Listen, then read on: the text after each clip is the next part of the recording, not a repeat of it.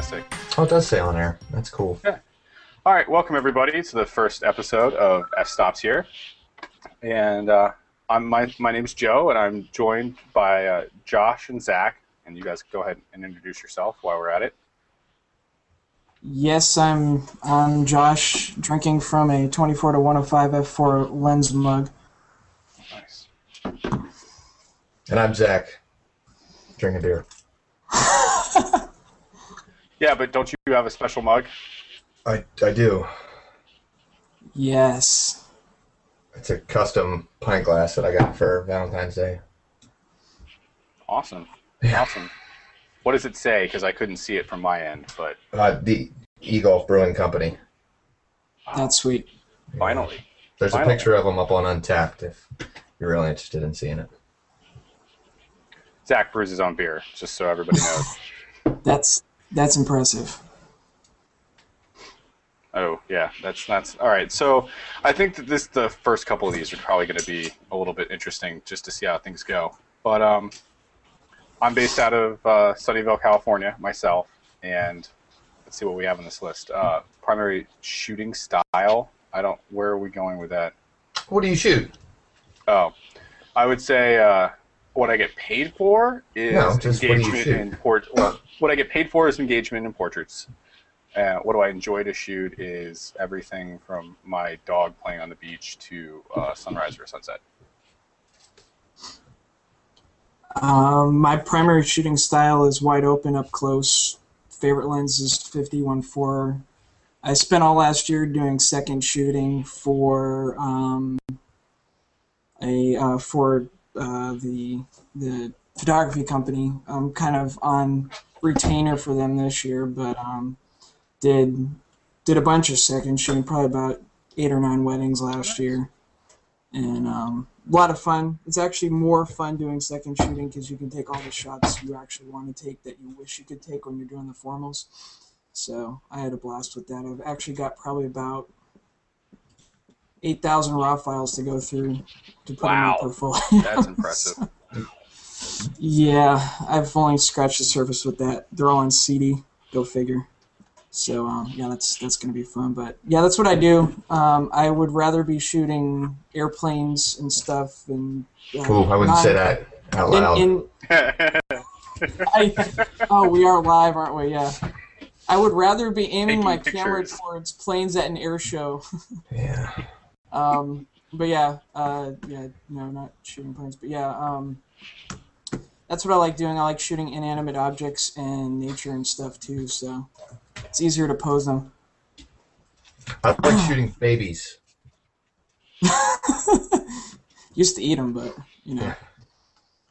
Yeah. So I'm out of Baltimore. I do primarily shoot newborns, moms, families, engagement, really just people in general. I'm actually taking the exact opposite path that Josh has taken, and then jumping full-blown into weddings this year. As a primary shooter, I actually just booked my second one here for October, so that it's going to be interesting. The bride said she has. Go ahead. Oh, go ahead. Go ahead. The bride said she has got 100% faith in me, so she's a fool. I hope she's not tuning in right now. No, I don't. No. I'm actually really I'm excited about this one. The wedding is the wedding's local, but the reception is actually at Geppi's. Really? Geppi's. How do you say it? I don't know. I've never been. Yeah. I know what you're talking about only because I'm from the area, but other people might. That's right. Zach, do you want to explain it? Because I'm pretty sure nobody outside of Baltimore knows what it is. Yeah, well, I don't either. So. Oh boy. Let me look it up. It's the entertainment museum. I'm assuming you're talking about. Yeah, like a pop culture-y type museum, I guess. Entertainment. There. I'm looking at the webpage right now. Looks like a lot of comic stuff, special exhibitions. So the cool thing about that, we went as part of, or I went as part of the. Baltimore Buzz Brigade when I was in Baltimore, and what's fascinating about that place is there's like super long hallways that are basically entirely lit on the sides with all the stuff, and it's just like floor to ceiling framed like comics and prints of movies and all this kind of crazy stuff. And then people can walk into like individual rooms that are almost loosely like around the exhibit like theme. Like there's like a big comic room, and there's other stuff from like Star Wars and whatnot. And it's if you've ever saw my pictures from Big Fun, it's kind of like that. Like there's just a bunch of toys and comics everywhere. So it's a really cool price. Yeah, I'm really excited about it. And then completely in the opposite direction, the other one that I'm doing is on a farm. So that's really just going to cover the entire gamut of light and shadows and scenery, and it's going to be nice. So it'll be interesting to see, that's for sure. I've got the permission from all of the parties involved to just talk about it as much as I want. So I plan on it. Yeah. Great. So what is everybody shooting this week? Anything in particular? Anything special? There's actually a guy, Christian Gideon. I doubt he's watching this right now, but I'm kind of a fan of his. He's out of Missouri. ChristianGideon.com. I'm sure Zach's searching him right now. But he's going to be in town. A friend of his is going to be up the street from me pitching for I forget what baseball team up in Vera during spring training, so he was going to meet up with me, so it would be a chance to kind of meet up with somebody who I kind of like their style. And you know, I'm not trying to be like him, but it would be cool to, you know, hang out. I don't hang out with, you know, people of caliber beyond myself a lot, so it would be a great opportunity if I make that work. See how that goes. I've got a new Joby strap and Lowepro bag that I got at sweet discounts to go try out this weekend too, so that's where I'm headed right now. Sweet. I'm actually not shooting anything this week, so I'm actually not sure what. Yeah, well, it's that weird first quarter of the year where, I mean, maybe not in sunny Florida or California, but up here in the glorious, terrible East Coast, it's gray and lousy and cold and rainy, and actually we're getting 3 inches of rain. But I think Florida got that this morning. So there really isn't anything to do outside, and then really not a whole lot going on. I know there's a couple of moms that are getting ready to pop that we're going to be doing soon, and a lot of birthdays rolling around for some newborns that I shot last year, but that's all in next couple of months. So I did just do a one-year birthday invitations. Those haven't gone public yet at the request of the client, but they were a lot of fun. And then if anybody has had a chance to check it out on my blog, got into a little tiff with Walmart about them, which was pretty cool. But yeah, so Joe, what are you shooting? I'm doing a little bit more project film this week. Yes. I'm kind of gotten a backlog in developing, actually, just because it's expensive. In I guess large quantities. Yeah, I know. You don't plug that into your computer and it downloads the photos? In a roundabout way, kind of. Okay. But it involves I don't know, a film developer machine first, and then I gotta like plug that into the computer. So it's usually that closet behind you would be a great dark room. Probably if it wasn't full of clothes.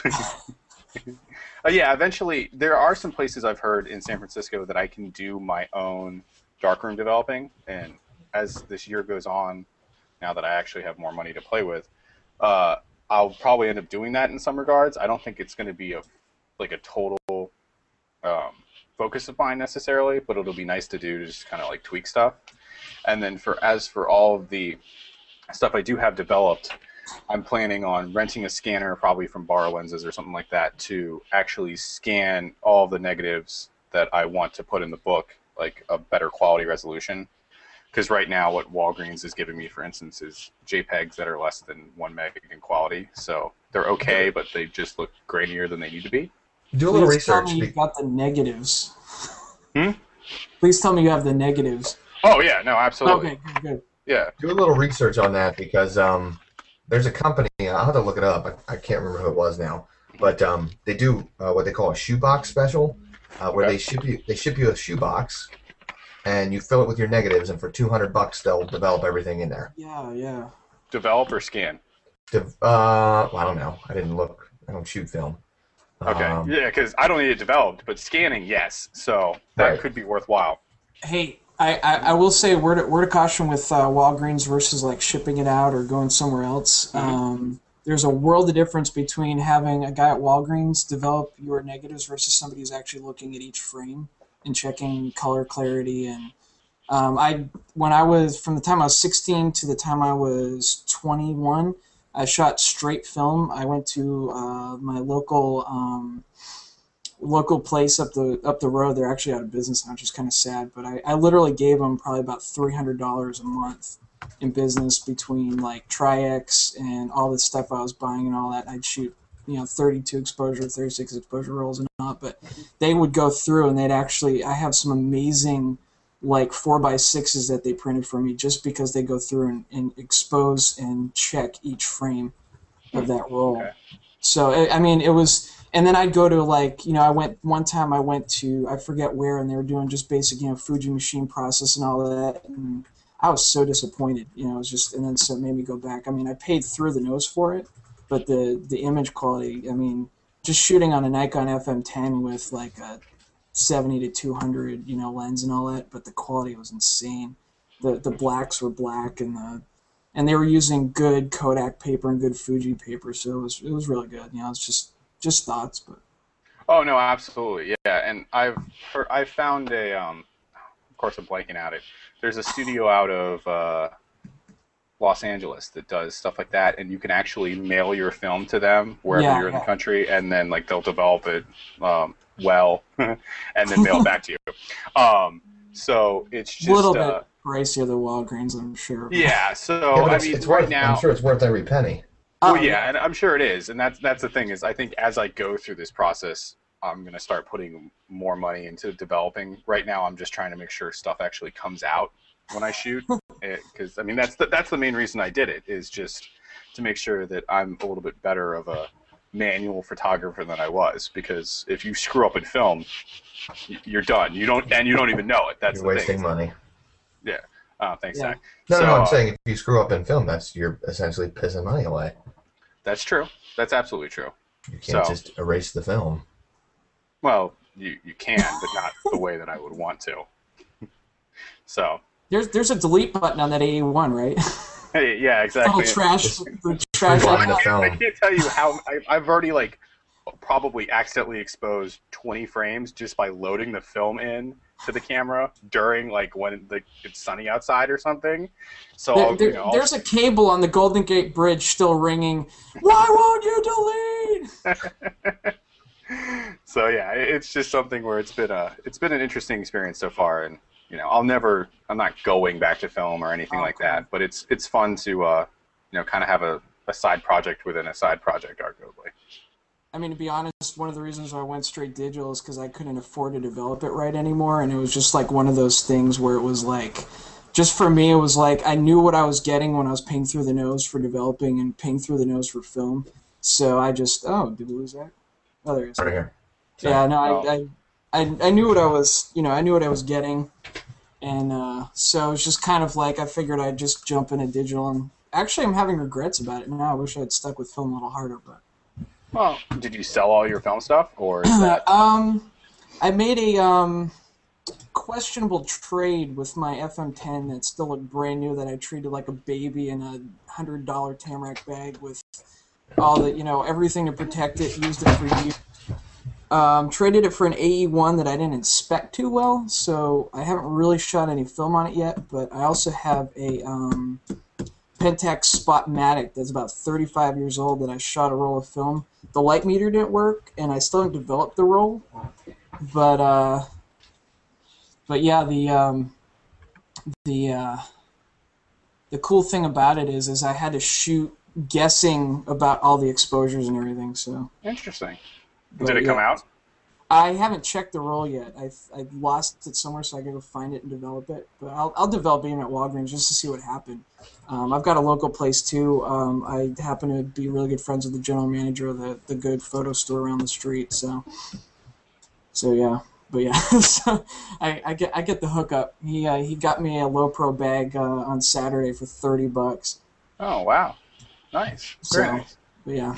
So you said that you were shooting Nikon and you went Canon, and you shoot Canon now, right? Yeah, it's kind of a. I look at all my friends who have Nikon, and I'm kind of jealous. But at the same time, I've got so much invested in Canon now, and I've got so many friends who can lend me stuff and. I just know the system better, so I've kind of just stuck with Canon, particularly because like the stuff's cheaper. Like if I wanted to go get a Rokkinen lens or get like a, I don't know, like one of those third-party lenses, I know they're probably going to work better than trying to get a third-party for a Nikon and then cross your fingers and pray. And I don't know, it's just it's been a thing. I love my Nikon glass and my Nikon film stuff, but I happen to find a digital rebel on sale, so plunk cash down for it, and that kind of started. Rebel. Yes, XT baby. That thing would still work if I get the battery to work. Well, I thought my XTI was old. No, I've got some great shots from it because I put a 51.4 on it, and that's when I blew my brains out because I'm like, wow, this is amazing. Like once you go away from the kit lens, your mind's blown. Yeah. You're like, oh wow, you can actually take good pictures. That's why I try to tell people. I'm always like, go out get a 51.8, go out get something cool. But I know we're not trying to be a beginner's chat here, but. Well, yeah, but at the same time, I mean, that was my experience. I had a wedding photographer who I know really well, RootWeddings.com. I think they're amazing people. They're awesome. He sold me his 50mm 1.4 for $45, and then I got mine for $50. It was fantastic. So nice, very nice. So that's I would go back to Nikon. I think considering how their new bodies are looking, but that's another discussion. For next time, hopefully. Yeah. Yeah. Canon versus Nikon, the endless loop. Oh yes. Well, now you gotta throw Olympus in there because I'm sure if Jamie was here, he'd be having a fit about it. I was gonna wish he was here now. Yep. Although I'm jealous of him having a body cap lens. I think I need one for my 50D just to run around with. So do we want to start with the news stories that we were discussing? Yeah, we may as well touch on them because I think we'll run through those real quick. Mm-hmm. I didn't put the first one on there, so whoever did that. Okay. Go for it. Well, it's funny too because so the article that we're talking about is it's from Peter Pixel. And it was actually about an ethics breach in a prize-winning picture, and it was a photo that looked like it was from an episode of Duck Dynasty. Yeah. With a bigger guy with a beard and a shotgun, and they called him a former Marine Corps sniper. If anybody is actually watching and can get to the chat, I'm going to post it in there. They're not going to be able to view the chat. Why not? Because it's a hangout on air. That's stupid. Well, I didn't make it. All right. Well, we'll put it in the show notes that we're going to put under the YouTube video. Right, Joe? Yes. Next time I'll bring a whiteboard and just hold up the link on the whiteboard. I mean, I think the cameraman thing can work. Otherwise, I can just draw it on my iPad. Yes. But unfortunately, I don't know if you guys can see this because it's probably going to just be reflecting. So. That's too meta. Turn your phone down. Oh. Anyway. Nobody wants to hear your sound. Did you just pull it out of bubble? Oh, okay. It's a speech bubble. Oh, that's awesome. Oh, boy. I got it for babies and kids. Families. All right, so now you have to write down the whole link. On I'm not going to. We'll so, anyways, so this article. Come to find out, it's also part of a series of photographs that were taken in Rochester, in a part of Rochester called the Crescent, which I guess is pretty rough. I stay away from New York as much as possible. I have a friend up there, and that's what he says too. It's kind of rough, interesting area. So I guess the whole big thing was that it wasn't actually a former Marine Corps sniper. and was also not in the Crescent. So really the article just kind of touches on the ethics of lying and photography, and excuse me, yeah, just kind of exposed it for what it was. And I don't know, we can kind of discuss, I was hoping we could kind of go into just a discussion of ethics, because I think especially with digital it's really difficult to know whether or not things are 100% true or not. I mean, like I posted a photo the other night of some incredible sunsets that probably weren't that incredible, but you know, with a little bit of touch up and some color correction here and there, and changing the white balance, you can make it look. Now, don't get me wrong, my Key West sunset photos that I took, if anybody saw those are 100% real. Yeah, those are legit. Joe's doing so. Yeah. Is that showing up backwards? It is. No, it's actually working. Oh, okay. So yeah, I mean, it was just for the record, this isn't the first time I've done this in a Google Hangout. I like to pretend this is like the ESPN board behind whatever the guy that does it on Around the Horn, and I'll just be doodling random crap throughout the entire thing. So just ignore me. It needs to be in some kind of subtweet context, like something referring to something without referring to anything. Yeah, and the great part about this is I'm getting Google chats while we're talking about people saying that are watching that are calling me an idiot. So it's even better. I think the weird thing is, I know not everybody's read the article, but the thing that struck me is, I think in the middle of all that, it seemed to be like they were also calling into question the fact that he had posed the shot rather than shoot it like a photojournalist. Yes. Yeah, but he was at the gun range and basically asked the guy to pose. Yeah. And I, you know, I guess the question is, you know, are journalists ever supposed to, or, you know, anybody for that matter, you know, like a wedding photographer says, you know, I do photojournalistic style. You know, are you actually, you know, what are we calling a question here? You know, should he be actually posed, I think? You know, is that kind of the, especially because he's from Magnum, you know, he's from, you know, the Robert Capa, you know, you know, I don't know, I've blanked on the word, but you know, the whole thing, Robert Capa and Henry Cartier-Bresson and a couple other guys started Magnum, and the whole thing was that, you know, even if it's the 11 frames that survived D-Day, that's what I'm going to get, you know, versus posing some guy with a gun somewhere. You know, I think that's, that was the thing that struck me in the article, is that the whole, you know, he was posing this guy versus, you know, just shooting whatever was going on right then. So, okay, so here's the question, as I adjust this damn thing so I can actually not have some glare. So I guess Zach, is this what you're kind of going at along the lines of, you know, when do you touch up a photo and when do you tell people that you touch up a photo? Well, no, I just think it's the whole lion thing. I mean, they got, I don't remember what the article was exactly or where the photo was taken or from what it was, but there was just here a couple months ago, they busted a guy for, or they disqualified him because he instead of, it was a really nice looking picture. We can't see that because sunny California sucks, and you've got way too much glare here on the real. My blinds are closed. Here on the real coast, where it's not 5:30 fake time, but fake, really kind of okay. It did, but that particular article was it mentioned how the photograph was of like tribesmen or something. I don't remember what it was. I'll have to find it later. But essentially what happened was the guy did nothing to the photo except spot remove a person from the photo. Remember that? And they said if he would have cropped him out, the photo still would have won, but because he digitally manipulated it, because that National Geographic picture or something? Yeah. Let me see. I'll have to see if I can find it.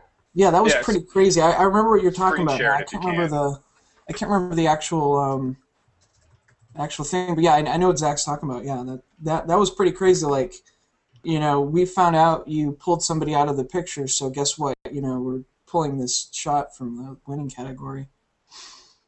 Yes, I found it. Hold on, let me do this here. Go ahead and screen share that. Yeah. So this was the photo right here that actually that won. Whoops! I just made you guys a giant. So this is the photo that actually won and then was disqualified. And I don't know what that is. What is cameraman? Sorry, I'm trying to make your screen be open all the time. Oh, I gotcha. So this is the photo that actually won. And they said if you would have cropped it, I don't know if you can see my mouse, but if you would have cropped it right here, it would have been fine. But instead what he did was he digitally removed this part here on the left. Yeah. And that disqualified the photo. So it's kind of, you know, it just kind of calls into question, you know, how much are we really seeing real, and where do we ethically draw the line? And I don't know, it just, yeah. So yeah, I mean that's actually, it touches on something that's kind of at the core of what I do, is like, you know, that's the whole thing of, you know, I don't use full Photoshop right now, and one of the reasons why I never have is because it's been too tempting to go in and, like, you know, the bride has that one little distinctive mole, or, you know, something like that, and it's like, you know, do you get rid of it because you want to make them happy, or do you leave it there because, you know, I don't even want the option to do that so much. It opens a can of worms. Yeah, I had, you know, if I'm asked to do it, I had one bride, and she had, like, she was a young girl, so she had, like, you know, the whole, you know, all the, some face acne and stuff, and the makeup couldn't cover it, so I kind of cleaned that up, but I didn't do it too much, because at some point I felt like I was actually, you know, and I know people that do the full, I'm not detracting from people that do the full artsy, you know, cleanup thing, that's their thing. But for me, it's, ethically, it's like, I prefer to actually take the picture, know that that's what I shot, and that's who they are.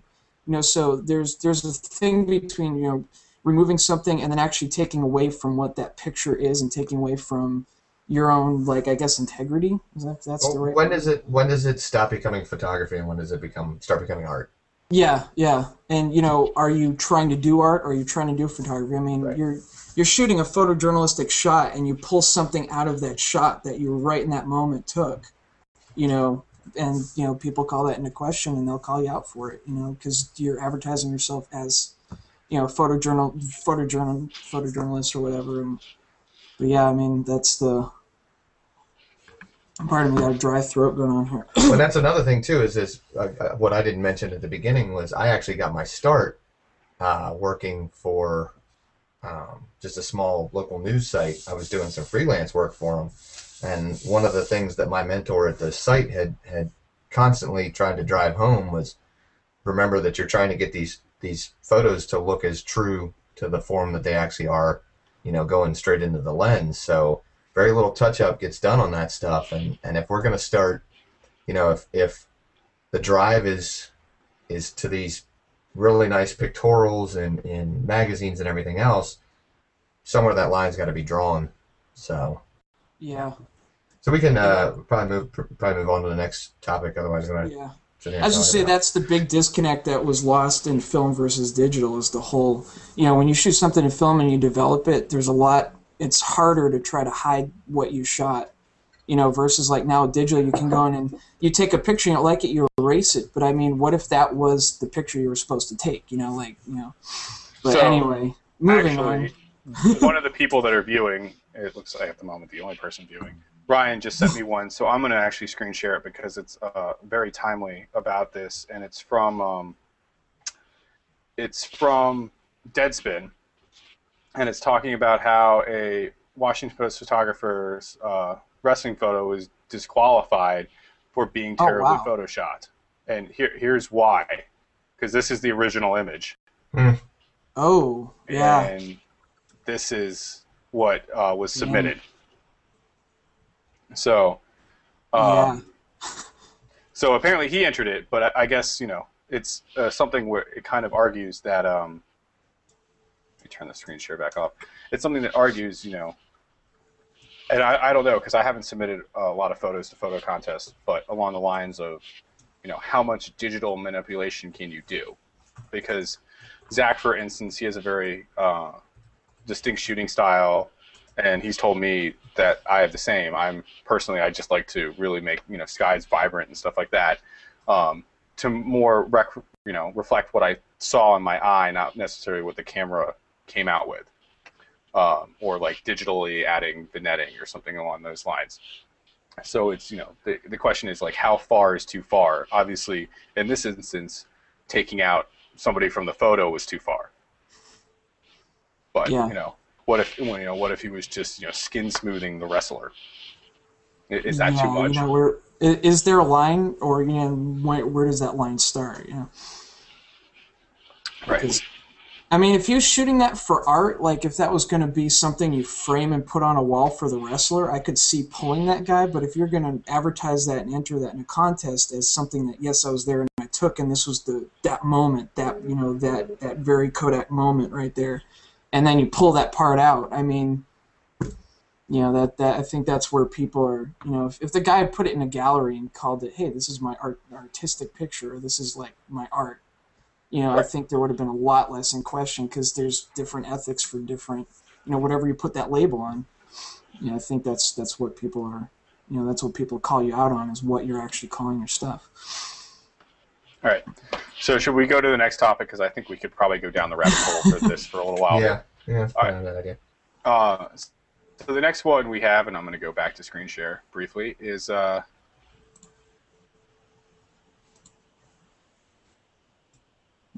No.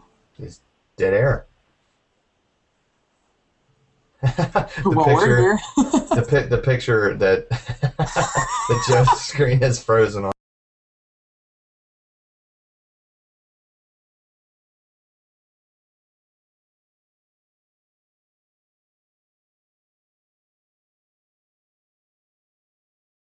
Let's go wireless. Yeah. Hey. And I'm back. Hey. Yes. We're just talking nice things about you. Yeah, that's great. Well, thanks. It looks like it kept it, so everything looks normal. All right, anyway. So my computer's being a little finicky, but it was basically an article about, on Engadget, about how Aptina just released 1080p and 4K sensors for cell phones. And while I definitely think that having a few more megapixels wouldn't necessarily hurt, I think that many people are ignoring the other part of that side, is that without glass you don't really have anything. Wait, what? The sensors are great, but without having good glass. Yeah, but they can put a 28mm 1/8 lens in a camera, in a cell phone camera. Well, I mean, yeah, they're putting the equivalent 2.2 hybrid. Yeah, that, whatever, right? That. Yeah. I think what I took from this, more so than the picture taking aspect, was that I think that they're really going after like the all around video market, because putting 4K and 1080p, but you know what? Who has a cell phone that can store that kind of crap, or the network capability? You've got. We just switched our Verizon plan. We're now at 7 gig. I can't put that anywhere unless I get to wireless. I can't put a 5-minute 1080p 4K whatever video anywhere. I can't upload the photos to any place. I don't know. I'm trying to imagine the guy that's got the 43 megapixel sensor trying to upload his 4-minute video on Starbucks Wi-Fi while he drinks a latte. I just don't see that happening. Like, how are you going to do that? I mean. And then Joe points, that was my big thing too, is like, you can have all that, and you can have like an holo clip for an 8 megapixel, iPhone or whatever, but at the end you're still looking through kind of crappy glass with a little sensor in there that's not. I mean, that's why you'll still see people pick up a DSLR, because if you got decent glass there, I mean, you can. All it takes is an 8 megapixel sensor to get a decent 8x10. Well, again. This is now putting. I actually had a good conversation about this at work today. This is now going to create more armchair photographers. Yep. That they've got. Ooh, I've got 4K capabilities in my cell phone. I'm going to go shoot a wedding. You know what that camera phone doesn't give you is experience, or an eye for art, or any of that crap. Plus, I don't really need to see 4K videos of your cat or whatever. Yeah, I don't know. It's. I think I don't want to knock the people that are going to go use it, or the people shooting with iPhones and stuff. I mean, that it's cool and all, but at the same time, I don't think that the people don't understand that just because you have something like tech spec giant megapixels doesn't mean that you're going to be able to do the most amazing things with it. It's about who's behind the camera, really. That's kind of my opinion. It's like, once you know what to do with it, you know, I will school you with my Rebel XT because I can operate that with my eyes closed, and I know what's going to be bad from it, what's going to be good from it. You know, and not to bring up a sore subject or get anybody mad, because I know this will come out later and then somebody will drop me a comment, but you know, that's how I feel. It's like, you know, if you know how to use what you've got, then the megapixel wars and the 4K wars and all that really don't have to affect you. You know, I mean, it's just all the manufacturers are shooting for whatever has, you know, can we get to triple digits in front of the, you know, the two little letters MP or whatever. You know, I don't know. I think it's, you know, we don't want to get trapped in these wars and then lose sight of the fact that we're, you know, screwing over our talent, you know, screwing over our ability to do our job. And it's diminishing returns too. It's actually, this is I know I told Joe earlier today that, Joe, are you still here? You're not moving. No, I'm here. Blank. I'm listening. I have a response. I have a response prepared. I'm just waiting for you guys to talk. Shut up. I know I told Joe earlier that I didn't ever want to get into like a tech talk or anything here, but Sony just talked about the PS4, and people were going on and on and on about the graphics and how, and I saw a really good infographic about about the diminishing returns of graphics.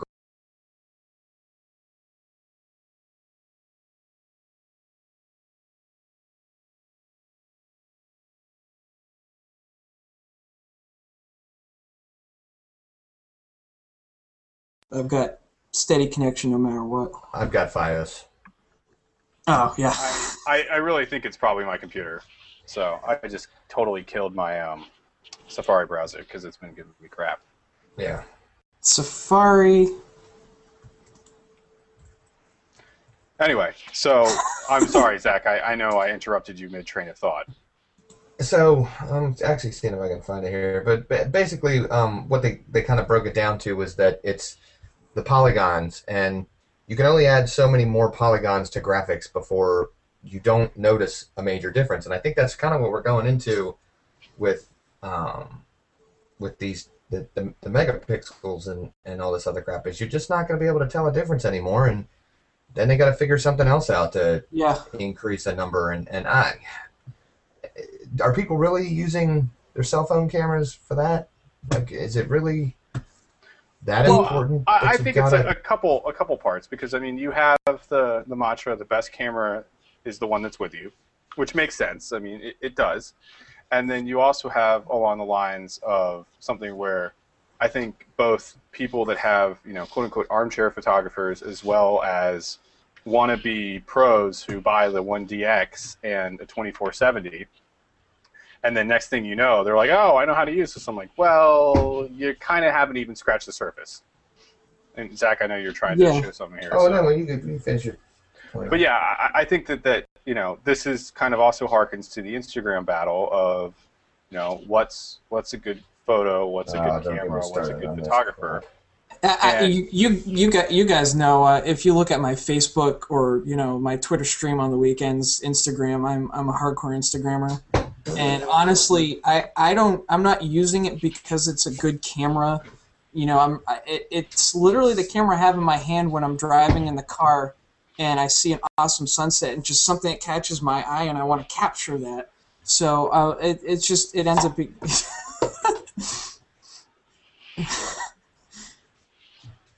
Oh, was I supposed to bring my Nerf gun to this party? No, keep going. Sorry, Josh. I was bored with Instagram talk. But yeah, no, it's just it's my diary of the stuff I see when I'm not hauling around a camera with a lens, you know.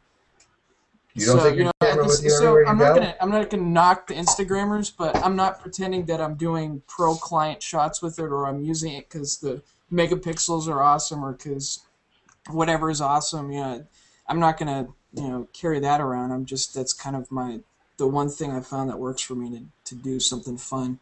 Well, sure, it's great for sharing pictures of beer. Sorry, are we going to see your face again? Yeah, I'm trying to. This was the picture that I was referencing. You can see the diminishing returns between the last two. They literally added, what, 54,000 more triangles, and you got nothing. Yeah. So I think that's really kind of what it's boiling down to, is we can only fit so many megapixels into a sensor before we really stop seeing any difference. Well, I don't know. I've talked to a lot of people about this, and I used to do a heck of a lot of audio recording. That's kind of my other background, is audio stuff. And the whole point is that there's the whole argument of, you know, recording in 96, you know, kilohertz, or you're recording in ultra high quality. At some point, you're taking all of that, and you still got to send a master in Redbook Audio, which is 44.1. And so it's the same thing with pictures. At some point, you can shoot these really high-resolution shots with giant megapixel sensors and all this stuff, and at some point your client's going to end up putting some JPEG up there that you compressed in Lightroom or Picasa, or, you know, some whatever you use to compress. Or Facebook's going to take care of it for you.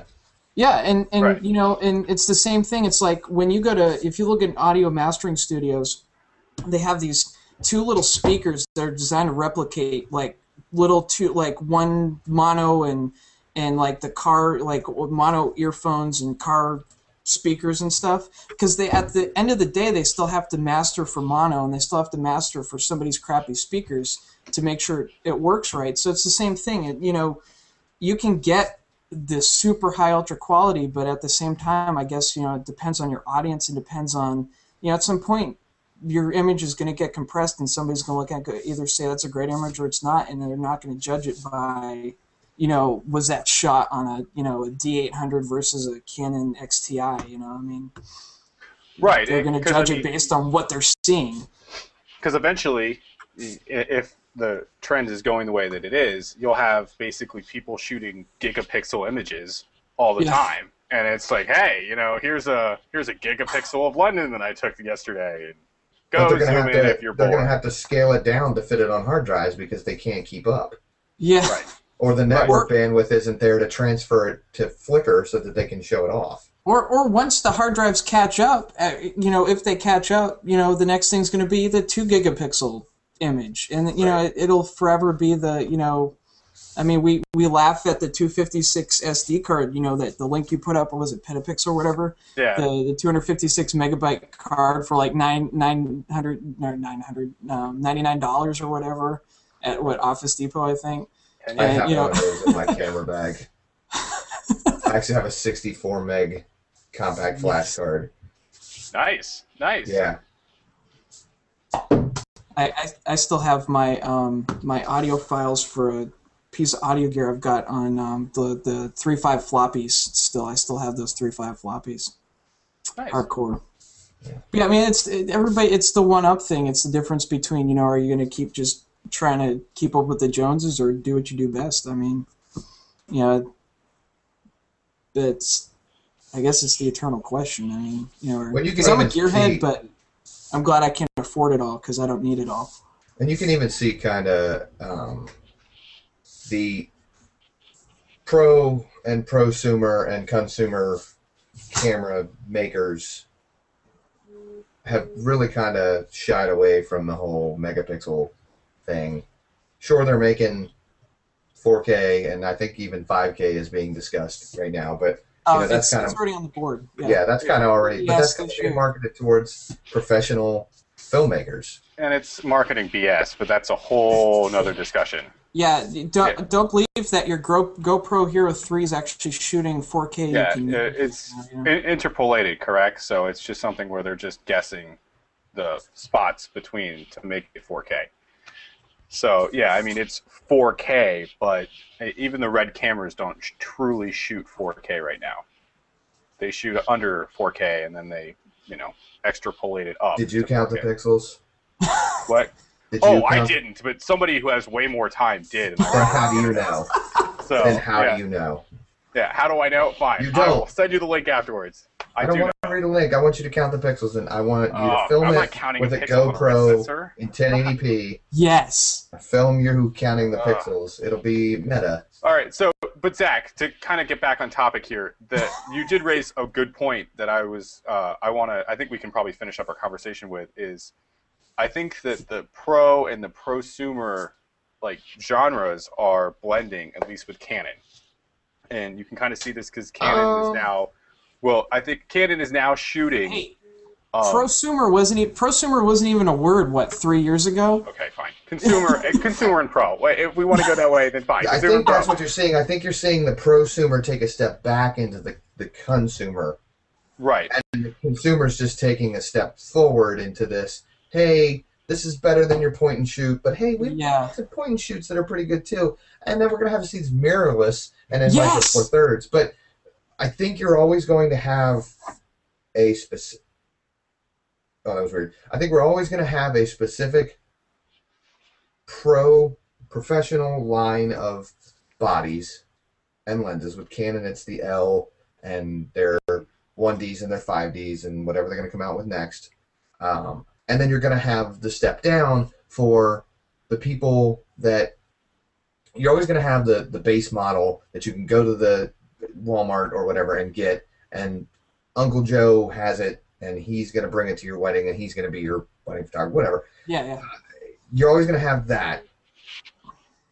So I don't, yeah, I guess I can kind of see what you're saying, the melding, but I don't think it's a melding of pro and prosumer. I think it's a melding of, because like look at the 6D, the Canon 6D. That's not a consumer body, right?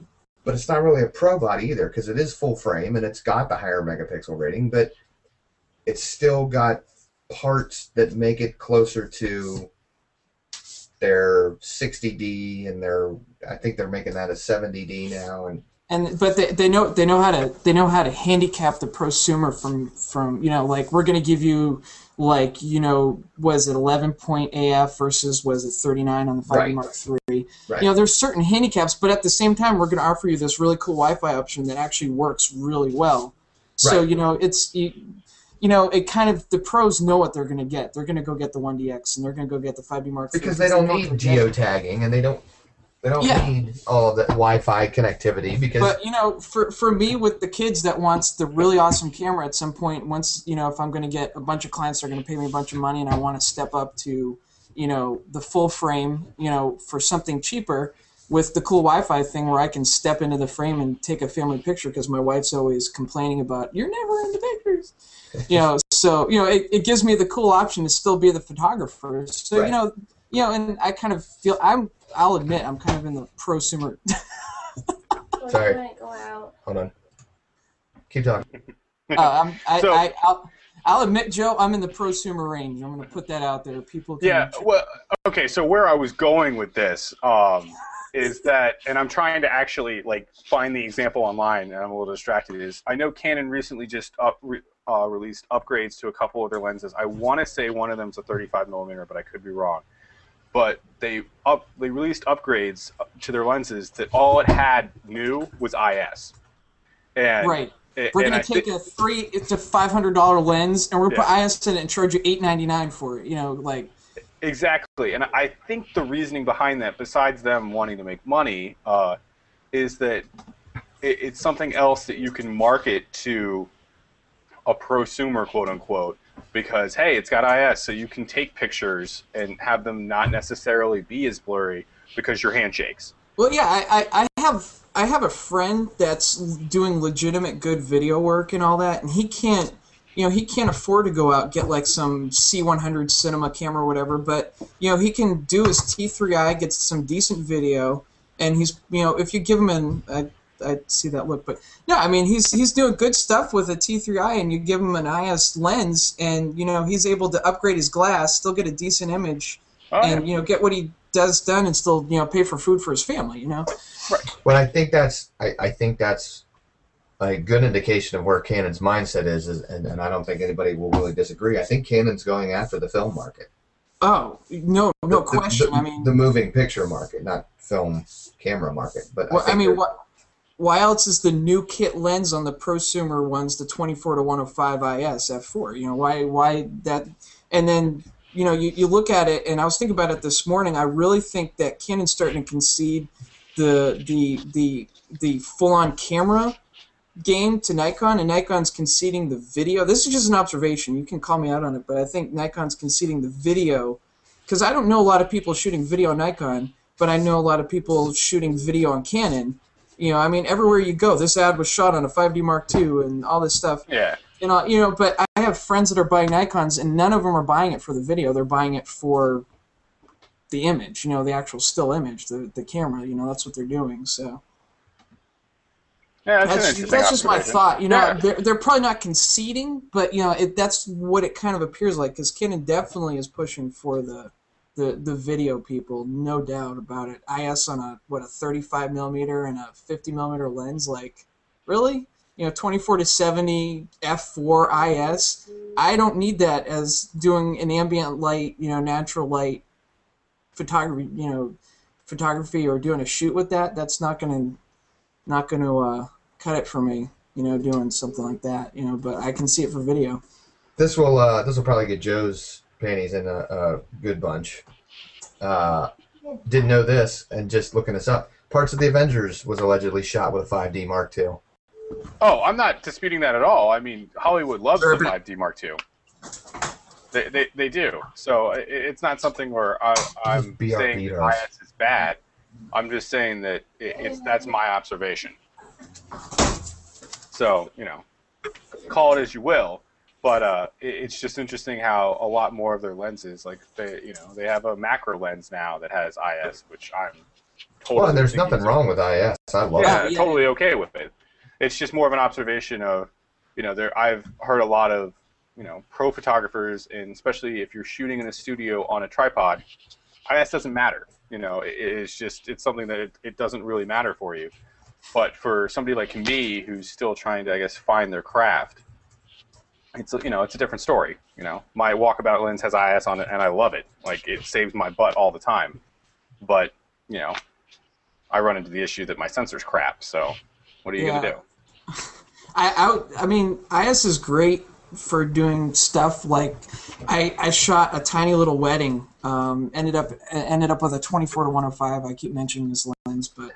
I ended up with that on my camera, did a wedding, the whole timeline ran really late, so I ended up wanting to do outside pictures. It was completely dark outside, and I wanted to get one of those giant wideouts with them in front of the hotel with just the light coming in from the back window and all that, and I'll tell you what, the IS saved my tail. I got a really good picture, but, you know, so that's kind of what you still need it for, is when you're still kind of, you know, faking it to make it, you know, and you want to get a good image, and it comes in for you then, but, you know.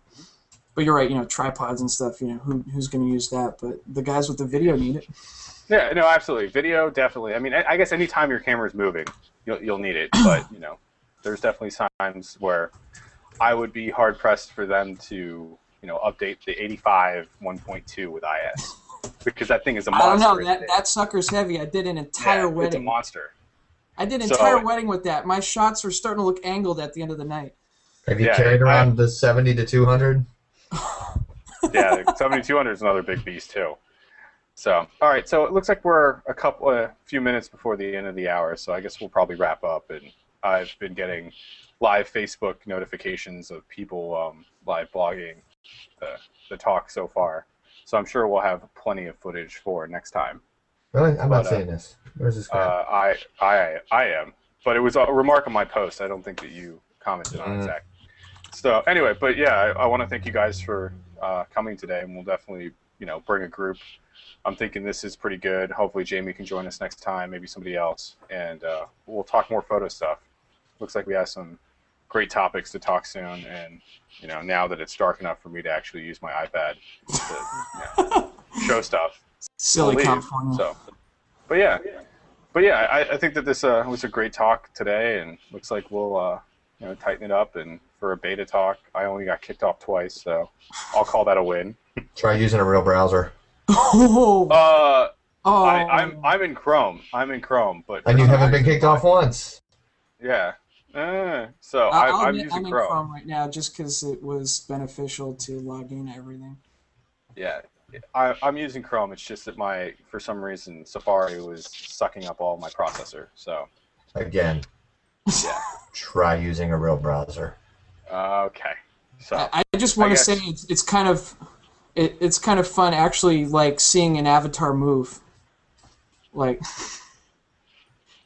I've only seen Joe through avatars so far. So likewise. It's, yeah. I'm uglier in person, but it's okay. Don't worry about it. Kind of fun. Yeah, that's why I like avatars, because I actually look better.